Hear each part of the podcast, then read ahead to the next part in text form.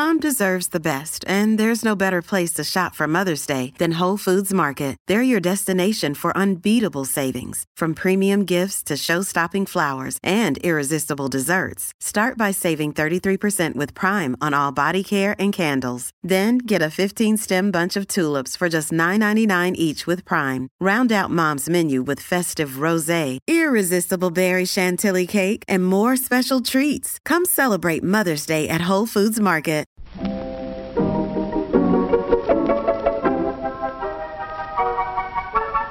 Maybe it's just that you don't know how to use social courtesy. Oh, that's old fashioned. Watch how Lizzie Post and Dan Post Senning act as host and hostess. They know that courtesy means showing respect, thinking of the other person, real friendliness.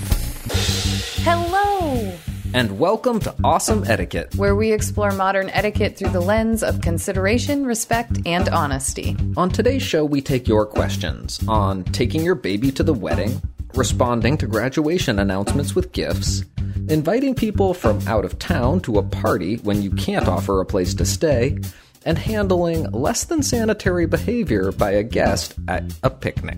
For Awesome Etiquette sustaining members, our question of the week is about how long you should stay at a party before leaving for another obligation.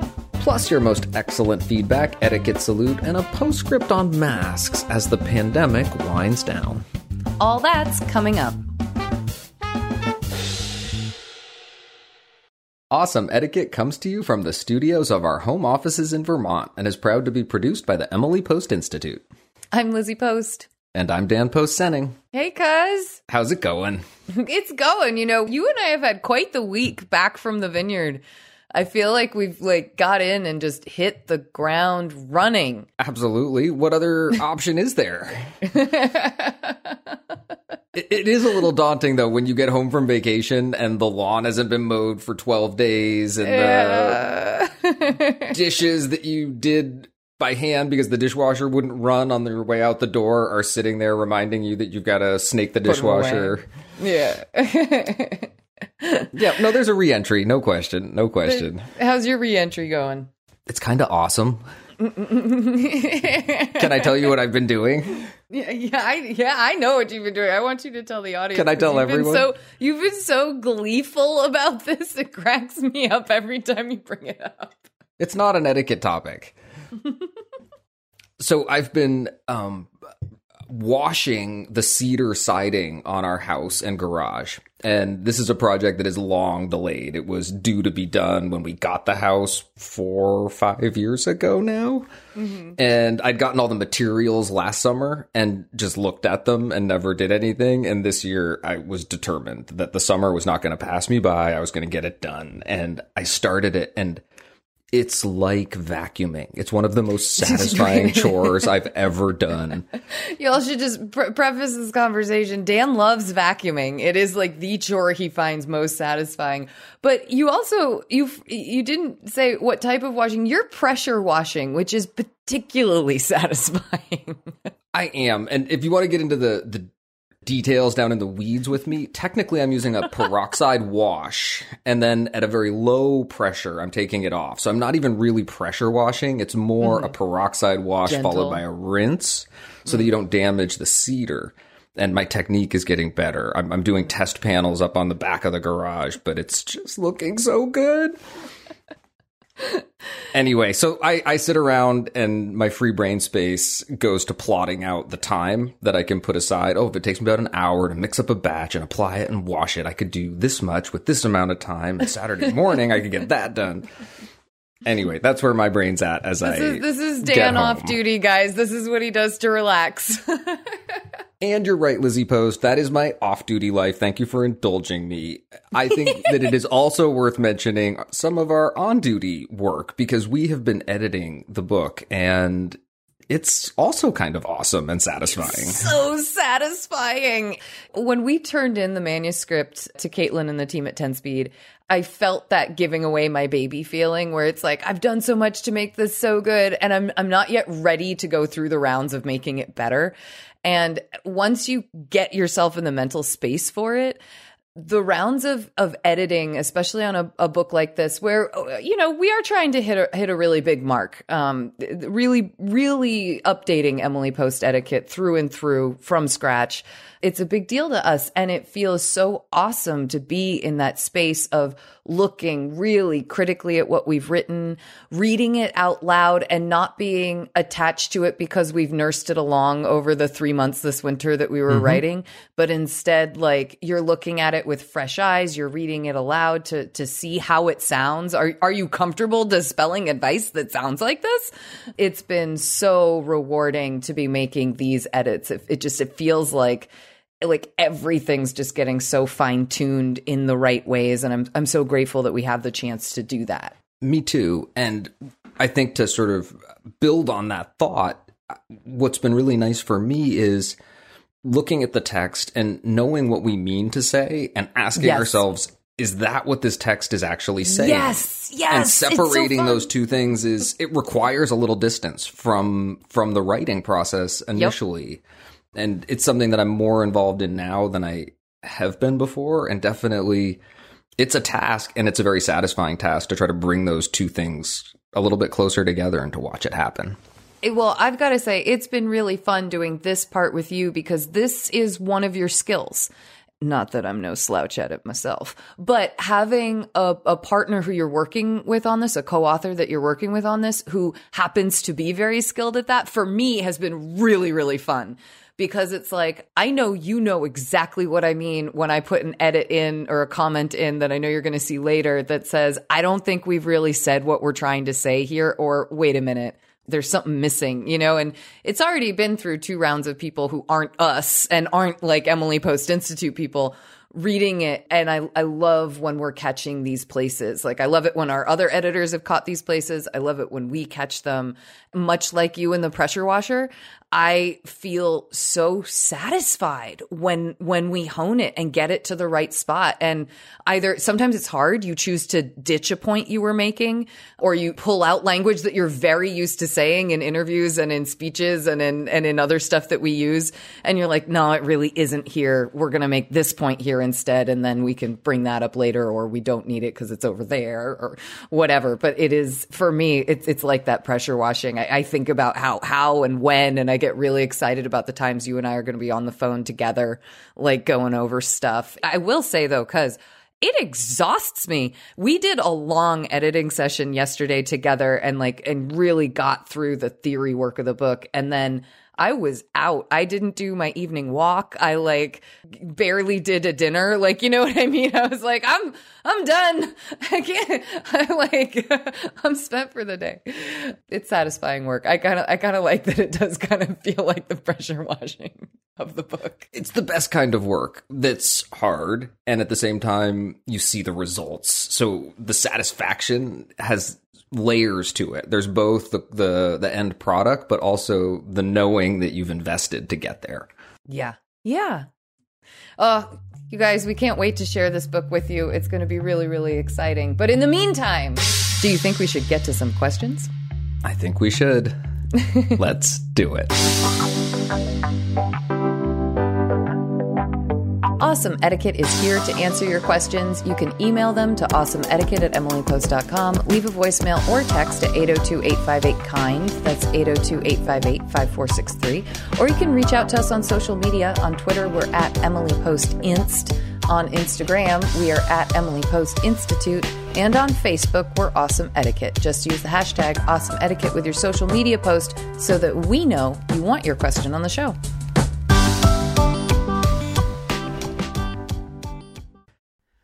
Awesome Etiquette gets support from Storyworth. There are some stories about your mom's life that you truly never get tired of hearing. From hilarious to heartfelt, tear jerking to plot twisting, mom's retelling of the events always brings a bit of joy.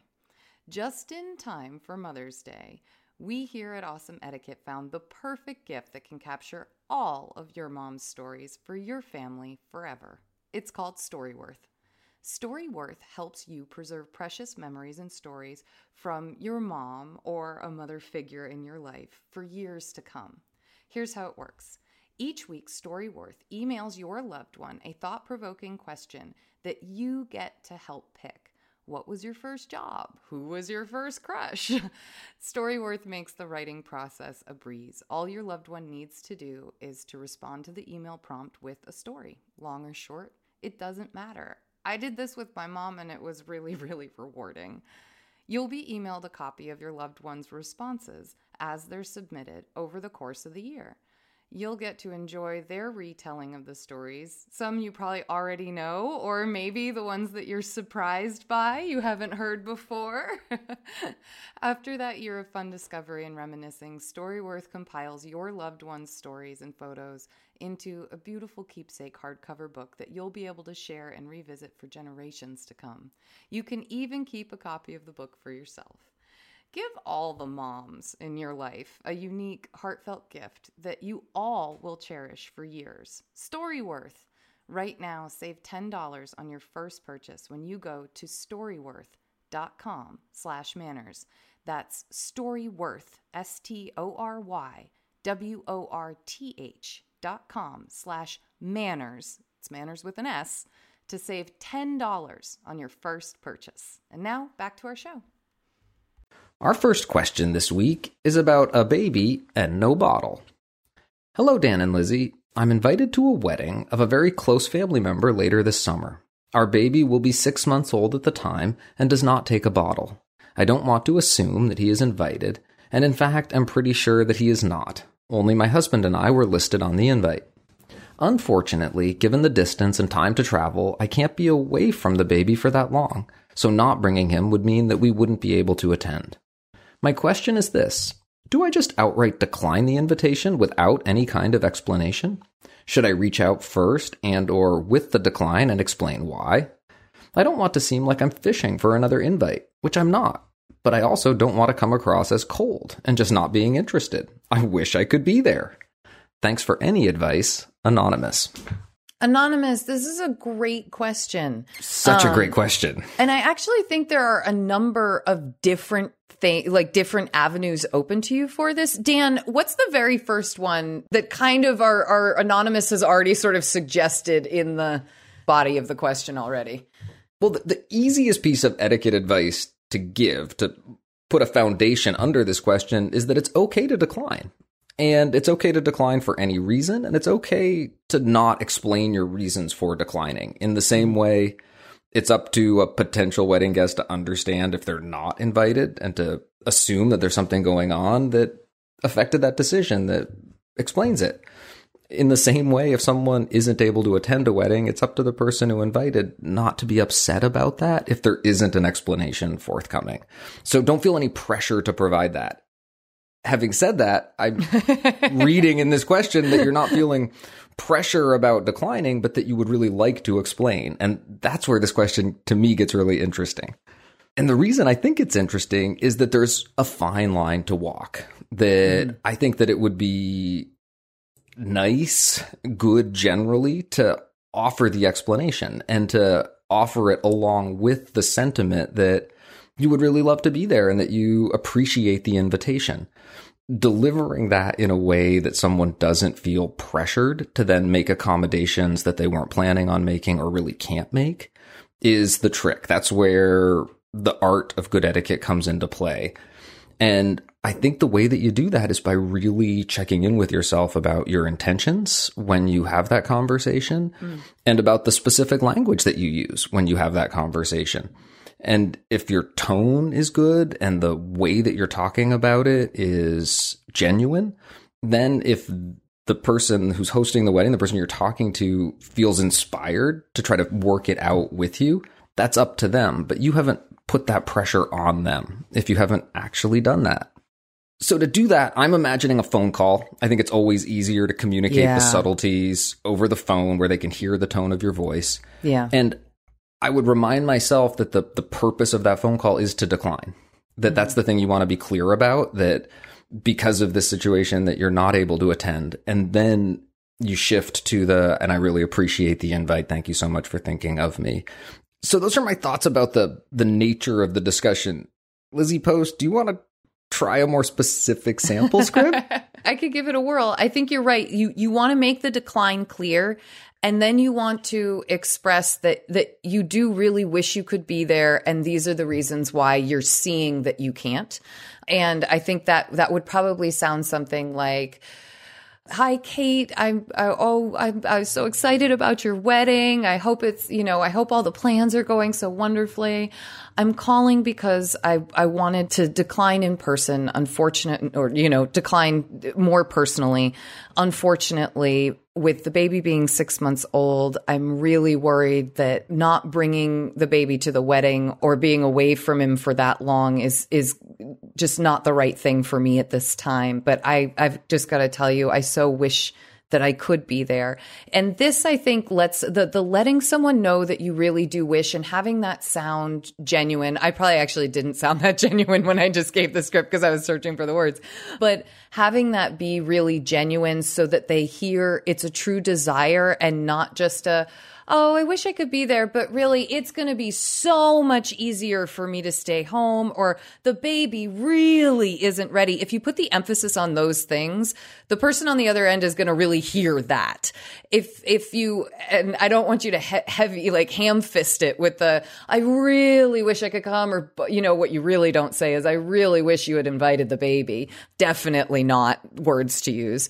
But when you do have that genuine tone of of desire to be there and the the slight sadness of feeling like you're going to miss it.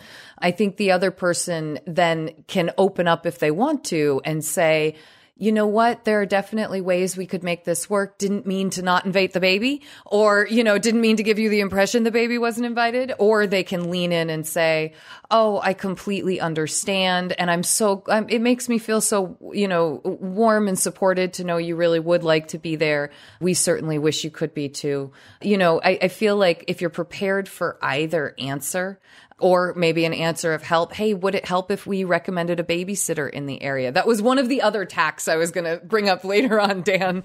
Was yeah, that, I'm curious here. Yeah, yeah. And if, if that covers our sample language for the most part, um, one of the other tacks that you can go to is to say to yourself, okay, my baby's not invited, but that doesn't mean I can't still go to this wedding by bringing a babysitter with me on the trip, if that's something that you're able to do. And I think that that's, that's one way to handle that so that, you know, if you might be able to make it to like, depending on naps and feeding times and all of that, but, you know, babies are, are sometimes, you know, by the clock and sometimes very not. Um, but it might give you the chance to, to have the baby, you know, closer by so that if a feeding time came up or something, or, you know, crying really couldn't stop, the, the sitter could call you and you could leave the ceremony or the reception to be able to go tend to your baby. But I think that that could be another way to look at it. Dan, I'm going to venture one other suggestion just based on the way that this particular question was worded. The second se- sentence says, Our baby will be six months old at the time and does not take a bottle. And I wondered if maybe there was concern that breastfeeding at events like this isn't appropriate. And we just wanted to clarify from our standpoint, breastfeeding is perfectly appropriate whenever it needs to be done. It might be that your child needs a quiet place and a reception. Maybe you can't accommodate that. But if that was any kind of a concern, we would love to alleviate it, at least from our perspective, that you should feel confident being able to breastfeed if you want to in those types of events or at those types of events it's a good thing to remember. And Lizzie Post, even though you're searching for the words, it's really helpful for me to hear those sample scripts. It, it, clarified for me that a big part of communicating that you are declining is that you accept the boundaries that the host has set up, that you don't mm-hmm. question those boundaries, that your acceptance of them makes it much easier for a host to say, Oh, I can move these boundaries around a little bit if they can and it's really helpful. I appreciate hearing those sample strips. Anonymous, we certainly hope this gives you a couple different avenues to explore. And our hope is that you're able to find a way to attend the wedding or that the host encourages you to be able to come in ways that are really supportive and wonderful because it sounds like it'd be a great wedding for you to be at. How do you go about being thoughtful? What do you do? Every time I try, I only make things worse. Is there some particular method of being thoughtful that works every time? Our next question is about a graduation gift. Hello, Lizzie and Dan. I always enjoy listening to your show and now have a question for you. I received a graduation announcement for the son of a childhood friend. I have never met the graduate, and I have not seen my childhood friend in over a decade. I am trying to figure out what the proper etiquette is surrounding a graduation gift. Does an announcement require that you send a gift? A note of congratulations?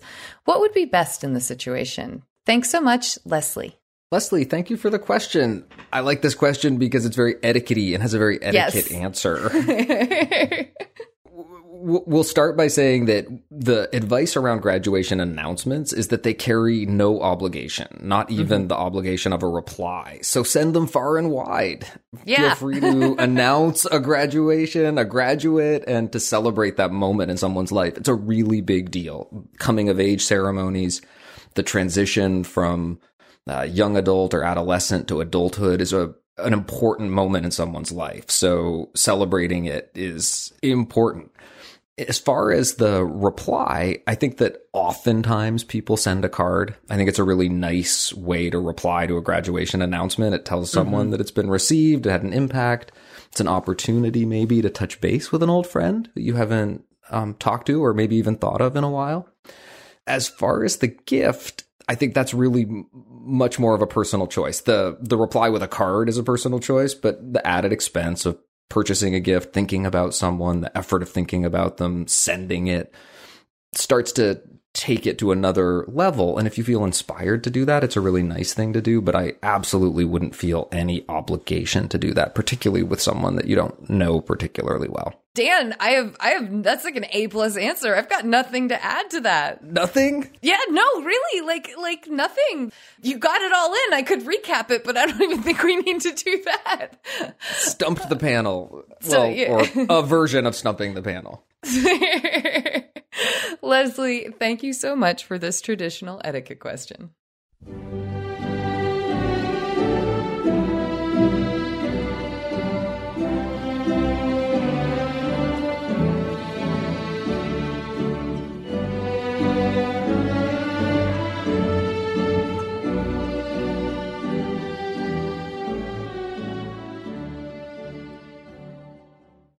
Our next question is about out of town invites. Dear Lizzie and Dan, we appreciate your podcast and the encouragement to handle situations with consideration, respect, and honesty. My husband and I have a sensitive situation and would appreciate your guidance. My husband has a big birthday coming up, and our plan was to host a party at our home for local friends, work colleagues, and neighbors. Knowing that this will be a large endeavor requiring lots of energy, the only out of town guests we are inviting are our kids and closest friends, who will stay with us and assist with party preparations. My husband's many siblings all live out of town, though we recently gathered. At that gathering, my husband was asked about his plans for his celebration this year, and he acknowledged we were planning a party. He did not share that they were not on the guest list, however. Our reason for not inviting out of towners is that we don't have the ability to host for overnights or at other points during this birthday weekend. Is it rude to not invite his large group of out of town family? Or do we offer the invitation with the disclaimer that we will be likely unable to see them at other points during the weekend? We value any thoughts you have. Sincerely, party planners. Party planners. It's so fun planning a big birthday party. These are the best kind of problems. they re- no, they really are. They really, really are. Dan, correct me if I'm wrong here, but I think that it is perfectly fine for you to throw this party with just the local guests and and the the uh, friend that you just the friends that you described.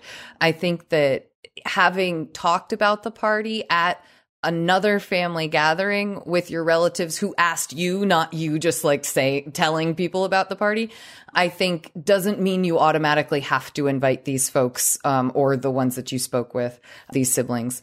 I do think that you will have to decide whether or not you want to do that invitation where you you let the out of towners know that you really won't be able to to have them stay with you or to do much throughout the rest of the weekend because of the planning. For me, I would go a different route. I would do the party for the local folks and then I would just running with the fact that everybody's used to Zoom now, I would offer a Zoom invitation to the out of town siblings. And it's funny, the Zoom invites, I feel like sometimes come with this kind of disclaimer that you're talking about, almost like, we really wish we could have invited everybody, but you know, we this this wasn't the time to do it. However, we did really think that a Zoom call, if anyone wanted to join in and sing happy birthday with us all, would be lovely. If you want to join, we wanted to make that available to folks. There's part of me that really likes the idea of doing that and thinks it solves a lot of problems. Um, and the other part of me is also like, I wonder if eventually we're going to start getting sick of the idea of like, I couldn't totally invite everybody, so here's the Zoom link. You know, like I don't know, Dan. Mm-hmm. Do you mm-hmm. think we're like like we're starting to tire? Like it's okay, just only invite the people you need slash want slash can invite. You know what I mean? Like we'll get used to not being invited to every party again, maybe. No, I think your Maybe. answer's spot on. I think I know I gave a lot in it. I'm sorry. I kind of like went and then asked you to judge like five different things. no, but I, I, I, think the basics are there. That it's okay to have the party the way that you are planning to have the party or would like to have the party. And just the fact that you've acknowledged the party is happening doesn't mean that you have to invite other people. It, it is, I think, wise to keep in mind how you talk about a party that other people aren't invited to. Yes, there there might be scenarios where you feel like you pushed that a little far and maybe owe someone an invite. Mm-hmm. I, I don't necessarily think that's what's going on here, but it, it can be one of those things that factors into your thinking about something like this. I also think that the question of a Zoom invite falls into that category as well. If it's an idea that appeals to you, if you think that the other people would appreciate it, then it might be a really nice thing to do. Yeah. If those thoughts aren't coming immediately to your mind, I agree, Lizzie. I think some people are starting to experience Zoom fatigue yeah. and they'd rather not be included in that way or um, invited in that way. Or they just they aren't worried about missing out, you know, or they just aren't worried about missing out to begin with. Yeah. But it's it's a it's a possibility. It's an option, and I think depending on how the host is feeling, if you wanted to go even further, I was thinking about the nature of that conditional invite, the invite that says we'd love it if you came but don't but expect this. Is this is all we can do for you. yeah. it really depends on the nature of your relationship with those people, how much right? you think they would really want to be there, how offended you think they would be that you weren't playing the usual role of host that you play. And those are really personal decisions where I don't think there's a firm etiquette rule that says you should do it this way or that way. But I think etiquette does say very clearly that as the host, you get to define the party. You're the ones throwing it and you know what's really possible. So you get to make those choices. Absolutely. So I'm curious, cuz what, what would you do if this was your setup, if this was you asking the question? I would think about how many people fall into the category of okay. I really think they would appreciate the conditional invite. And I yeah. would do some sort of personal call where I would check in with them. Oh, we usually do this, and I know it's the kind of thing you might like to do because of the way it's happening, we aren't able to do our usual hosting, but I wanted to be sure you knew you were invited if you wanted to come. Totally. And make it really easy for them to say no if they don't mm-hmm. want to, if that doesn't sound like an appealing invitation to them. Yeah. Let them know that you understand that it's not the usual. And then it's up to them to decide whether they want to participate in that way. And it doesn't add any extra burden to you, but it gives them the choice. Yeah. If there aren't people that clearly fall into that category, I'm going to proceed as you suggested with the best possible party I can for the people that are going to be there.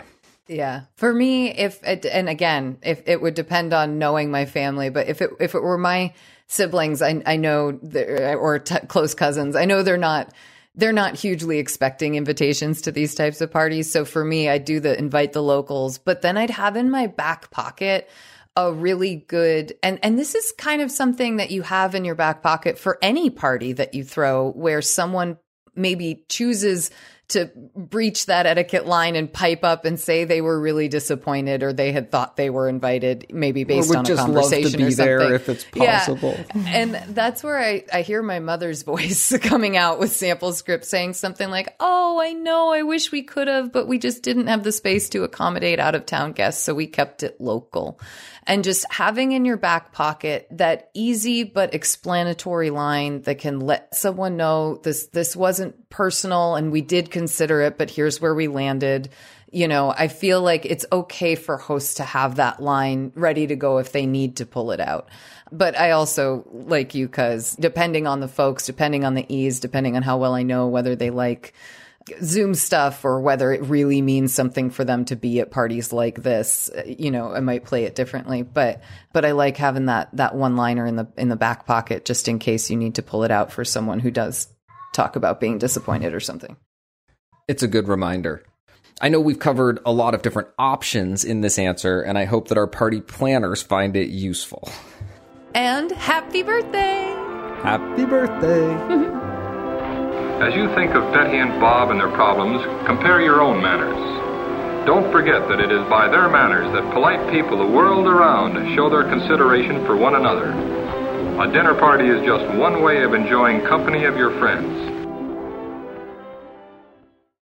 Our next question is about a problem at the picnic.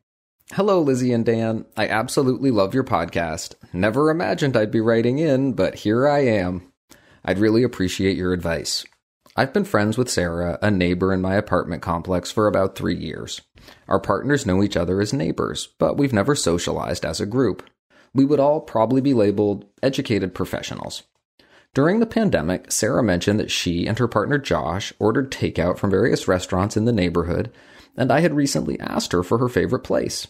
Josh was kind enough to create a list, not only of the restaurants, but also some of their favorite menu choices for her to give me.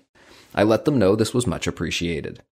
Last night, I decided to order from our Chinese place on the list and invited them to meet me and my partner for an outdoor dinner in our courtyard where there are picnic tables. We brought wine, glasses, and cloth napkins, and they brought plates and flatware. The food delivery went smoothly, and the various dishes were spread out in front of us with serving spoons that Sarah had brought. We enjoyed being outdoors and socializing after being cooped up for so long, and as a foursome, it was going well. As dinner was winding down, I noticed Josh begin to use his own fork to grab food from a serving dish and put it straight into his mouth. He did it three or four times from the various serving dishes. I was really shocked, but didn't say anything. To make it all worse, he later used his, my cloth napkin to wipe the sweat from his face and blow his nose. I'm seriously thinking he was busy talking and forgot he wasn't alone with Sarah in COVID hibernation, where maybe some of these behaviors might be more acceptable. And forgot I would be collecting those cloth napkins. They are nice people. What if we were to get together and this happens again? Is there anything one can say or do in this situation? Thank you, Anonymous. Oh, anonymous people again, right, Dan? It's like it's hey, people interacting with people again. Oh man, there are so many things that can go wrong or that we can forget. This is a tough one because there isn't a whole lot you can do other than some slight redirection. I'm thinking that like and and the redirection can be done better if you're the host in this particular situation. It it seems like each party was bringing something to the table here, you know, and so it's a little bit different. But Dan, I'm picturing that when Josh starts going with his own fork, whether because he doesn't realize that that's probably not a good idea, or whether he's just forgotten that this is kind of more a manner when dining with people who you don't you know, live with, that he's forgotten that you don't typically use your own utensil to pick out of the main serving dish. I could easily see something where you kind of either uh, offer to make a small scoop because, and I say small scoop because often when people do that last pick, it's let me get just like one more bite from these things. It's not like they're looking for seconds, which I feel like sometimes if you offer someone, oh, would you like seconds of that? The answer is, oh, no, no, no, no, thanks. But then they still want to pick out of it. Mm-hmm. So I think offer a small, like it might even be something you do without really saying much, but you might like uh, just scoop one or two of those little pieces of chicken or something like that up and and pop offer to pop them onto the person's plate or you might hold out the and this one might be a little bit more like brushing up the edge of actually saying something. You might offer the serving utensil instead if it wasn't easily accessible to the person like if its its handle was resting facing the other direction or something or would have created a reach Lizzie Post, you are so clever and so brave. I can't don't believe how many I- ways you've thought of to actually address the situation as it's happening. I- of so someone leery who's of anxious. correcting someone's table well, manners. Well, that's the thing is is you would have to do this very graciously and delicately for it to not come across as rude, and that's going to be in each individual whether or not that's something they feel confident in doing or not. You know, like with a smile like- on your face, but not a saccharine, sweet, patronizing smile, but Oh, a genuine, can I hand you a it. serving spoon smile? Yeah, yeah. I watch my mother when she throws dinner parties, like especially ones where uh, we we often at my mom's house do buffet, and so you would have to get up to go get something. But when there are times where the food is actually out on the table, that that like turning of a serving spoon and lifting a dish towards someone a little bit, like I've seen other guests do that for each other like uh like someone's done it for me where they're like hey do you want any a little extra of that like e- even after kind of people have really slowed down and finished eating i feel like it's something you can pull off doing for each other and uh, you know I don't know, but Yeah. it's it's got to be gentle. It's got to be helpful and gracious, as opposed to instructional or um, covering up your, you know, own own hangups on seeing the, these mistakes done. Dan, can you go over with us a little bit what like napkin etiquette is and isn't? Because like there was part of me that like totally understands wanting to use a napkin for you know mopping a, a brow or or or if you don't have any Kleenex running inside means like two doors with like codes on them and four flights of stairs like Yeah. what you know what do you think about the napkin situation here cloth napkins let's remember these are like decently nice cloth napkins So I've got two thoughts that are running counter about the napkin. And Okay. one is that the, the napkin is there for you, precisely to help you. If you need to clean up or avoid a mess, or you've made a mess and you need to clean it up quickly. totally So in some ways, I want a guest to feel free to use a napkin. And there's an old entertaining concept that says don't put out anything that you would um, not be willing to have a guest break or if you're talking about Stain. linens Yeah. use or stain. yeah Um, so I'm, I'm, I'm, I'm not hypercritical in my mind about that, about someone using a napkin. Mm-hmm. At the same time, there's another piece of etiquette advice that says you don't do a lot of grooming at the table. You don't do a lot of mm-hmm. personal hygiene. So there's definitely a line that gets crossed at some point where it goes from, oh, I'm just trying to prevent myself from sneezing over every all over everybody and maybe I mm-hmm. grab a napkin instead of into my elbow the way we're being taught now but when it gets to the point of okay now i'm i'm sort of washing up after dinner yes the expectation is you would excuse yourself from the table and use a sink and a, a towel there to wash up afterwards. So uh, you know maybe uh, uh, keeping sweat that's appearing on your face from dripping into your food is sort of a quick recovery yes. Yeah. making a production out of cleaning up with a napkin at the end of the meal no. yeah like the the dabs to make sure there's nothing on your chin I, I like your idea of like the dab to make sure you're not sweating into your food but your your upper lip starts to perspire. Yeah, yeah. But if you're sort of like post meal, not not eating anymore, although we've got Josh picking at the different dishes. Um, but but post meal, I would definitely, if if that's when the sneeze and the the blotting was happening, I would suggest that's a time to definitely excuse yourself and go take care of that. Yeah. So that's the comment on the behavior, but how you deal with it. I, my advice is all really practical. I'm thinking Yeah. things like, um, thinking about the next time and steps that you could take because I, I don't want to cut off everybody who has bad table manners. I don't want to Yeah, say I'm no. just not going to eat with that person anymore. Um, I like the latitude, the thinking that maybe this is a pandemic reentry. I think that's a really generous thought, and I would run with that kind of generous thinking. Thinking about next time, I'm thinking about paper napkins. So Maybe. there's plenty. There's a nice little extra stack of them. Yep. I'm thinking about offering to serve people's plates so that maybe you create more of that buffet where the shared dishes aren't on the table where people That's can grab them. too. You set them up as a little station and um, like you say, start to build a little production around getting food onto your plate so that that's a thing you go do. So all of my solutions were those kinds of setup things. I like both of those things. I, I especially like the idea of moving your buffet from being at the table family style to like a buffet, even if you chose not to like serve like plated meals, just because usually someone's going to get up, go to that buffet and use the serving utensils, not their own fork. It's the having them at the table that makes that fork an easy, oh, I'm, I'm not going to I'm not going to touch anyone else's food. I can grab that little little nugget of beef right there, you know what I mean, or whatever mm-hmm. it is, and and it won't. My fork isn't touching anybody else. Like I could, I, I'm I'm good. I'm good. We're all friends here. Yeah, right. Uh, but I also, or we're vaccinated now. Um, it's like those aren't the only germs that get shared. Um, but I do think that it's good tactics to be thinking about how you can prepare for the next time, and even if you did either paper or cloth napkins. I could also see you remembering things like if we're going to do a picnic bring uh, maybe tissues down with you or like bring something to help with the idea that you aren't conveniently right next to a restroom for someone to excuse themselves to so maybe it's moist towelettes maybe it's tissues along with whatever your napkin situation is going to be for the evening but those were some of the things I was thinking. I was also thinking of anytime you do see someone sneeze into or on something that you then are going to have to pick up and touch, that you can, you know, I would often, especially as a as a bus boy or bus girl or bus whatever I am, I would use my own rag or my own napkin to pick up other people's stuff, so I'm not directly touching whatever was on that. And that's not a bad suggestion anyway when it comes to clearing napkins because people are using them to clean up their mouths during a meal. So even if you weren't sweating on it or sneezing on it, it's probably still good to consider it something that's a touching item. My language is, is, leaving me as we get further down this podcast today.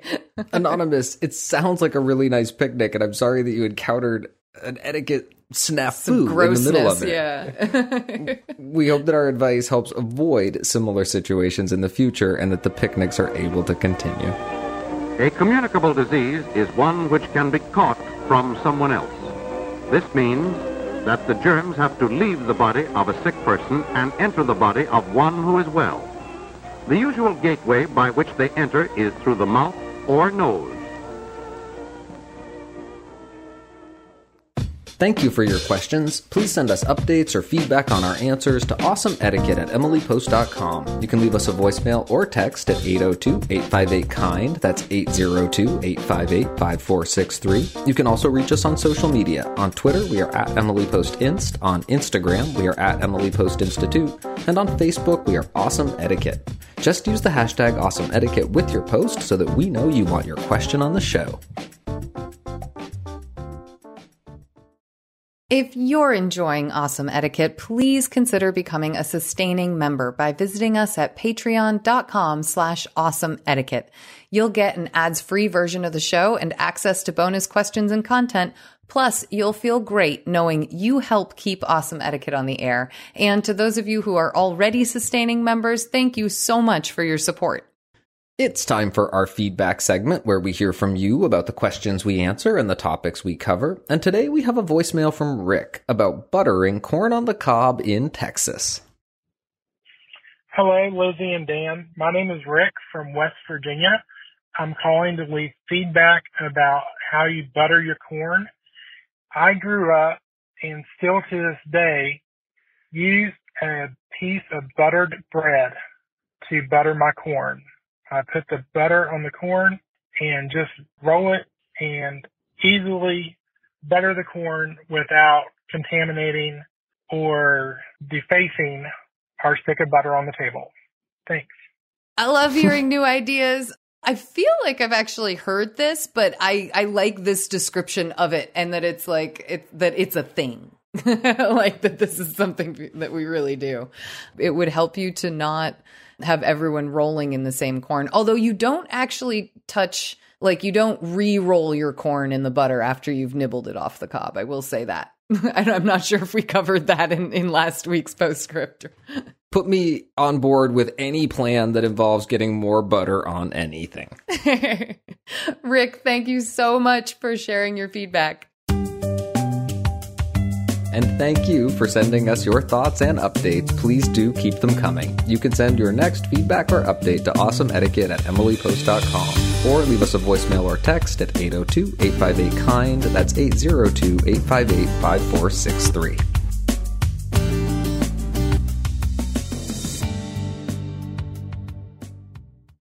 It's time for our postscript segment where we dive deeper into a topic of etiquette. And today we're talking about mask mandates lifting because we, we're like finally talking about this. It's really happening. It certainly is. And it's not just like, oh, it's coming. We're in the middle of a of a very different environment than we were a month or two ago. We are. And even our state, which has been pretty conservative on the range of how long to be wearing masks for and such, we've really kept our mandates in place for quite a while. Things are even starting to, to change and lift. Both of us within the past two weeks have had experiences that were simply different from the past 15, 16 months of life. And it's, it's been refreshing and interesting, but not without a little bit of etiquette. Do you want to share your cab experience that you had? And then I'll talk about the grocery store. sure. And the cab experience that Lizzie's talking about was the cab that came to pick up me and Pooja and the girls from the house in Martha's Vineyard. And when I came outside to meet the cab, I had to load car seats and stuff before the family came out. And the first thing that happened was a little interaction where I sort of held up my mask and said, Oh, are we doing masks in the cab? I've got to set up these car seats. And she says, Oh, I think I even acknowledged I was vaccinated. And she said, Oh, don't mm-hmm. worry about it. Go for it. I'll probably be wearing mine when the ride starts because that's what we do. Then I replied, Well, I really appreciate that. My girls are vac- aren't vaccinated yet you'll probably see me and my wife wearing masks just because we do when we're around them. So there was this mm-hmm. whole exchange that was the part of our introduction to each other and the time that we would spend together where we had to work it out. And I think that was the what I noticed the most, no matter where I was, there was oftentimes a first check in that was usually done with sort of a pretty good open spirit. Um, mm-hmm. Is this a store where we do masks? Are you vaccinated? Am I vaccinated? But just like a really quick check in where you're checking and assessing each other's comfort levels and expectations. It makes total sense to me, especially as as things are sort of varied in this uh, unmasking or the mask mandates. You know, it makes a lot of sense to be using a lot of communication right now. I was so impressed with my local Hannaford grocery store for the signage that they created when we needed to start wearing masks. It was really clear. They would do very clear, like, you know, entrance, exit, walk this way down this aisle. Like they, they did a good job putting out a lot of signage to help us social distance properly within that store.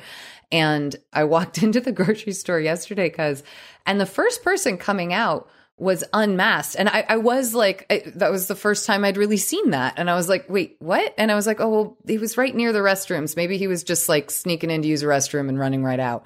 And then as I rounded the produce uh, section, I came across a, a, senior woman who didn't have a mask on and I was a little surprised. And then I saw a third and I, but when I was looking around, there were more people wearing masks than not wearing masks. So I was like going, what is going on here? Did they, did I miss a man, like, did I miss the lifting of a mandate in today's like news announcement or something like that? And when I saw my fifth person and not, not all seniors without a mask on, that was when I felt confident, kind of like leaning in and saying to, to someone who I'd had a, a slight excuse me exchange with around the yogurt counter was like, um, I, I have to just ask, was there a, a, a, mandate lifting that I missed or something? Can we go maskless in stores? And she said, there's a teeny sign. It's very small on the front of the store that says if you're fully vaccinated beyond your two weeks, you can go without a mask in the store. And I just looked at her and I said, really? And then this other woman without a mask came on and said, no, really. And she said, it seems like places are doing it store by store, but there is that sign. It's not very big, but it lets you know if you're vaccinated, it's okay to go maskless inside.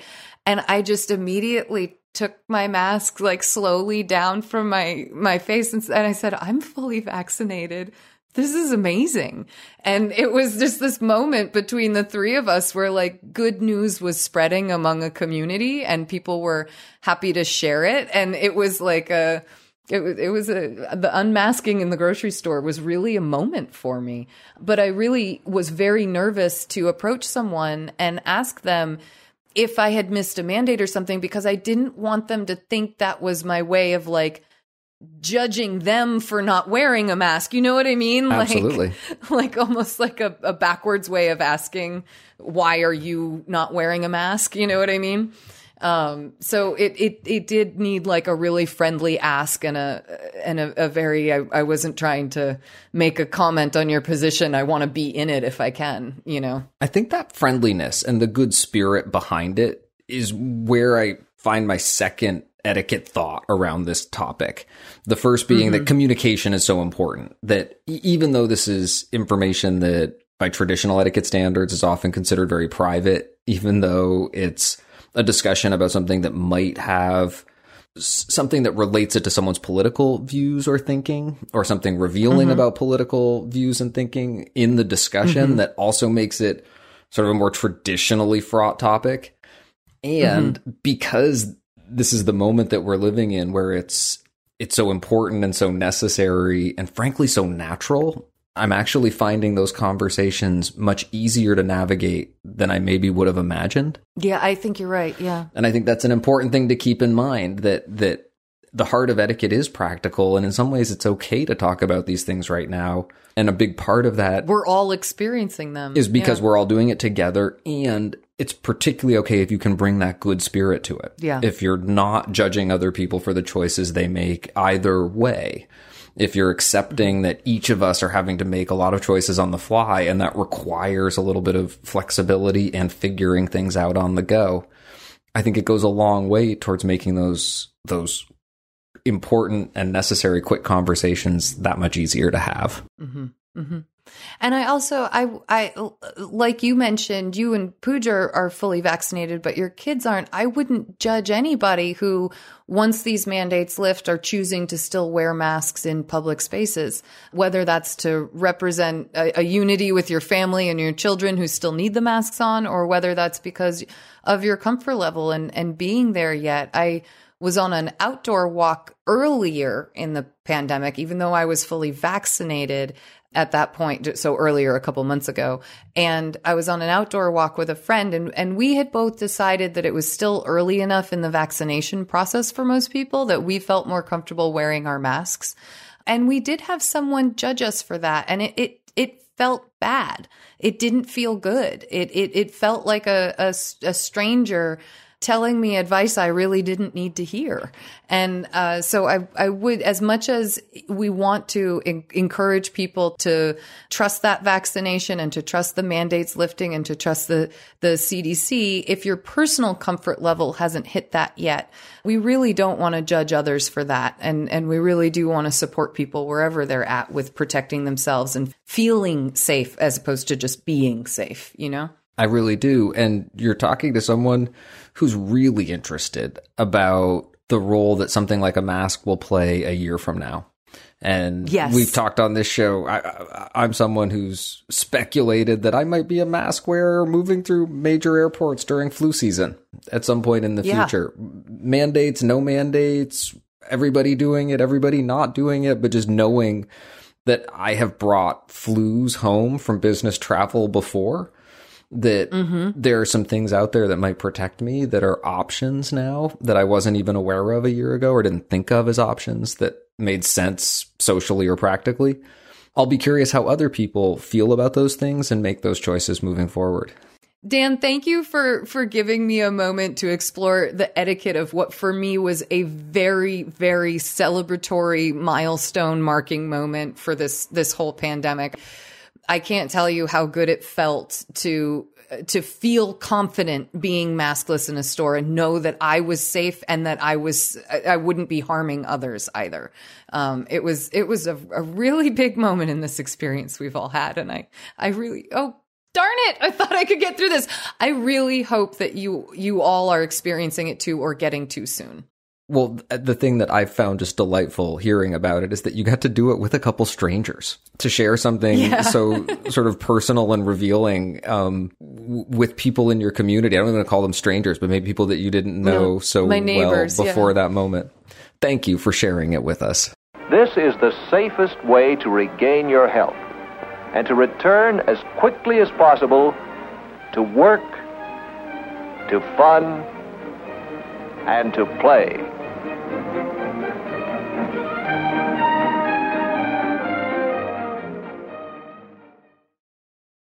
We like to end our show on a high note, so we turn to you to hear about the good etiquette you're seeing and experiencing, and that can come in so many forms. Today we have a salute for a boss who came to the rescue. Hi, Lizzie and Dan. I have a salute for my boss. I'm relatively new to town and have not established a lot of friendships yet. This weekend, I threw my neck out at the gym and was unable to move it and in a lot of pain. After I posted online asking for anyone's suggested remedies, my boss came over with a heating pad and some food. She even suggested some stretches, as her brother is a physical therapist. I really appreciated her kindness, especially because I'm a bit alone at the moment. Thanks, Anonymous. Anonymous, this is it, it's a, such a great salute, and it's also I'm really glad that we have it. Only to add on and make the point that there are some business boss employee relationships where it's it just is okay by all parties to be connected online and i don't know if your online post was specifically in social media but your boss saw that and then changed into caretaker mode in a really friendly and supportive way and to me that's just such like a, a, a case for if you can and it's not awkward and you're willing, being connected in more ways than just that single email or that single extension at your desk phone. There is certainly a lesson about the rewards to be reaped from sharing and connecting with people in all kinds of different ways. Anonymous, thank you so much for this salute. And thank you for listening. Thank you to everyone who sent us something and who supports us on Patreon. Please do connect with us and share this show with friends, family, and coworkers, however you like to share podcasts. You can send us questions, feedback, and salutes by email to awesomeetiquette at emilypost.com. By phone, you can leave us a voicemail or text at 802-858-KIND. That's 802-858-5463. On Twitter, we are at Emily Post Inst. On Instagram, we are at Emily Post Institute. And on Facebook, we're Awesome Etiquette and the Emily Post Institute. Please consider becoming a sustaining member. You can find out more about this by visiting patreon.com slash awesome etiquette. You can also subscribe to the ads version of our show on Spotify or your favorite podcast app. And please consider leaving us a review. It helps our show ranking, which helps more people find awesome etiquette. Our show is edited by Chris Albertine and assistant produced by Bridget Dowd in Alaska. Thanks so much, Thanks, Chris, Chris and and Bridget. Bridget.